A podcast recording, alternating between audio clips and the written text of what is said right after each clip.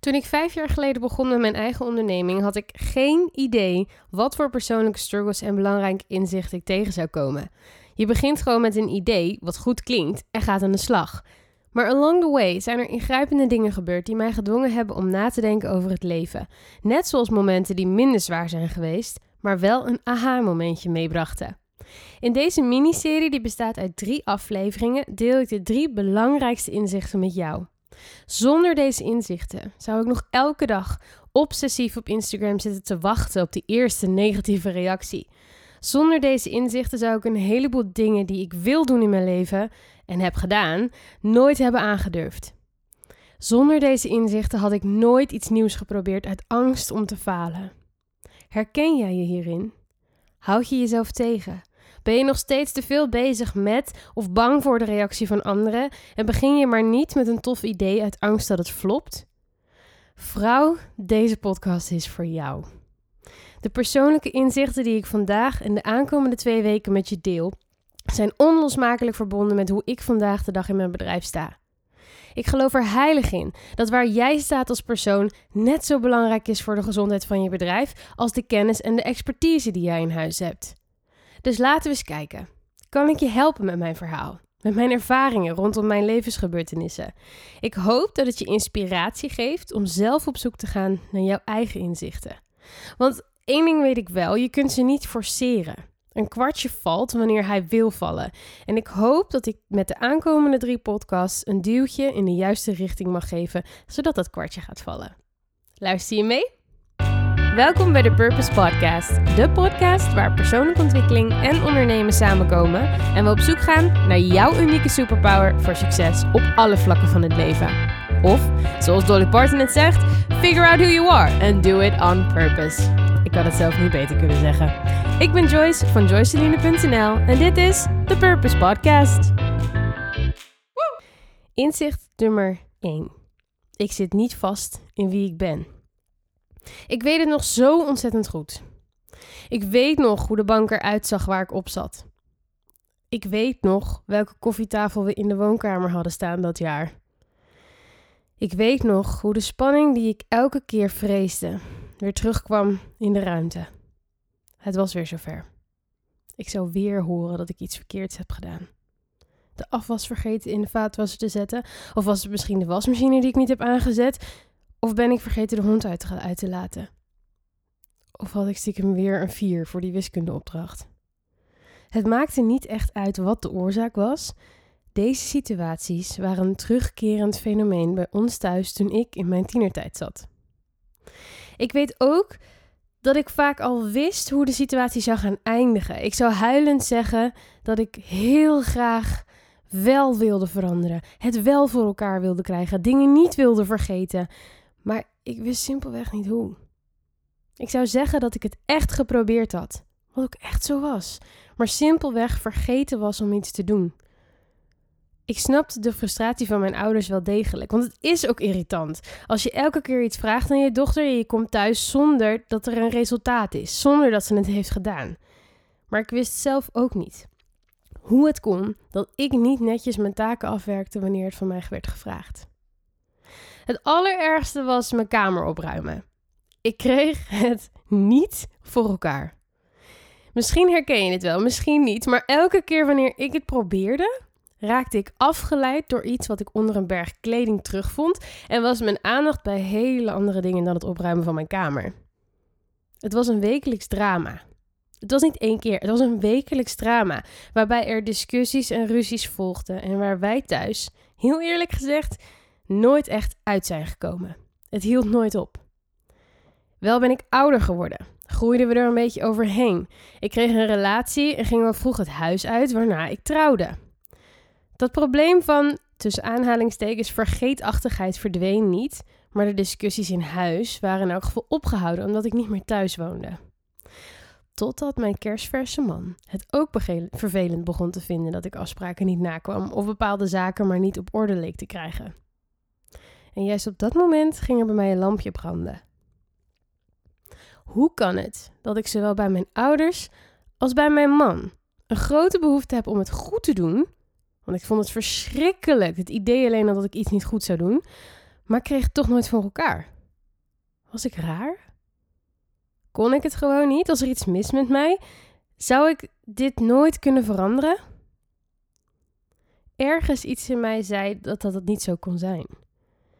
Ik ben een slimme meid. Met meerdere diploma's op mijn naam. Dus ik wist dat ik echt wel wat dingen kon bereiken. Maar waarom moest het dan altijd zo moeilijk gaan? Toen het in mijn nieuwe huishouden met mijn man ook de spuigaten uit begon te lopen, heb ik hulp ingeschakeld. In de jaren ervoor deed ik de opleiding tot juf en kreeg ik in die opleiding te maken met allerlei interessante fenomenen waar ik nog nooit over had nagedacht. In elk geval niet voor mezelf. Zou het ook kunnen dat ik mijn hele leven al ADHD heb gehad? Zou het kunnen dat ik hoogsensitief ben? Zouden al die jaren van strijd te verklaren zijn? Tot die tijd dacht ik dat het aan mij lag. Aan mij als persoon. Als de Joyce die ik ben. De dingen die ik gewoon niet kon. Punt uit. Uiteindelijk ben ik er niet 100% zeker uh, achter gekomen of ik een vorm van ADHD heb. Ik heb een gesprek gehad die zou kunnen leiden tot een officiële test, maar eerlijk gezegd, daarvoor was het eigenlijk al wel duidelijk. Ik ervaar vele symptomen van ADD en hoogsensitiviteit. En dat maakt het soms moeilijk om bepaalde dingen voor elkaar te krijgen die voor anderen zo gemakkelijk lijken. Misschien kun je je voorstellen dat bij deze realisatie er een last zo groot als drie olifanten en een vrachtwagen van mijn schouders afvielen. Het lag niet aan mij. Ik ben niet raar. Ik ben niet moeilijk. Ik ben Joyce met haar eigen dingen die heel normaal zijn voor mij. Ik deed deze ontdekking in de stoel van mijn gesprekstherapeut. Met hem heb ik dit ook doorgelopen. En ik ben nog eeuwig dankbaar voor de huisarts die mij naar hem doorverwezen heeft. Dit is het begin geweest van een zoektocht naar antwoorden, maar ook een zoektocht naar wat er eigenlijk nog meer mogelijk is. Daar, in die stoel, met de tranen in mijn ogen, begon ik in te zien wat je als mens eigenlijk zelf kunt bepalen. Kijk, ik kan mij laten weerhouden door wat ik niet kan. Maar ik kan het ook zien als een positieve eigenschap. Want de creativiteit knalt zo'n beetje uit mijn lijf. De gevoeligheid die ik heb zorgt ervoor dat ik heel betrokken met mensen kan communiceren en veel dingen goed kan aanvoelen. Door te kijken naar deze positieve kant van waar ik toch mee moest gaan leren leven, want ja, dat deed ik mijn hele leven al, inspireerde dat ook om in andere dingen verder te kijken. Ik leerde ook over het verschil tussen een growth mindset en een fixed mindset. Om je even bij te praten als je niet precies weet wat dat betekent. Een fixed mindset, dus een vaste mindset, is een idee waar mensen naar leven die inhoudt dat je intelligentie en kwaliteiten simpelweg zijn zoals ze zijn. Niets veranderbaar. Je hebt dit meegekregen in je genen, je bent zoals je bent en daar is niks aan te veranderen. Je hebt talent of je hebt het niet.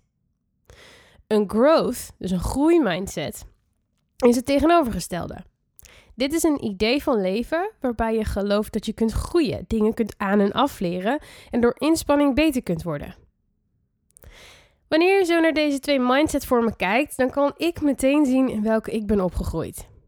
Het eeuwige blijven trekken van mijn ouders aan wat ik tussen aanhalingstekens zou moeten kunnen, omdat zij het nou eenmaal ook konden, zonder dat ik ooit een actieplan verder kijken dat je neus lang is uh, mee heb gekregen, heeft bij mij het idee geïnstalleerd dat ik ben zoals ik ben. En dat ik dingen nou eenmaal niet kon en waarschijnlijk ook nooit zal gaan kunnen. Om even te verduidelijken, ik ben mijn ouders ontzettend dankbaar voor hun opvoeding. Want het heeft mij uiteindelijk gemaakt wie ik ben. En they did the best they could. Maar het was niet een manier waarop ik mijn leven wil voortzetten.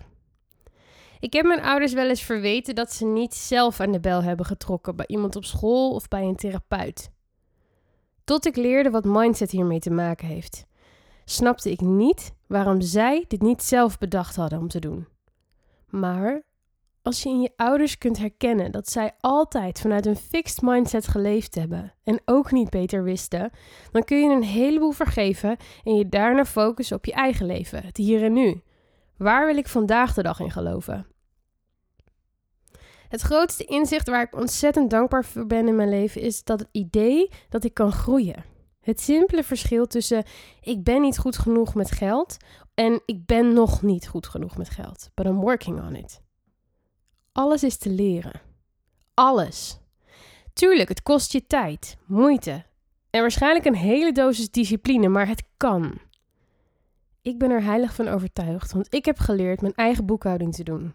Ik heb geleerd om goed om te gaan met geld. Ik heb systemen bedacht die mijn vermoeden ADD en hoogsensitiviteit heel leefbaar maken en waar ik zelfs van kan profiteren. Mindset is alles. Kies voor een growth mindset en herken de momenten dat je zegt: ik kan niet of ik ben niet. Puntje, puntje, puntje.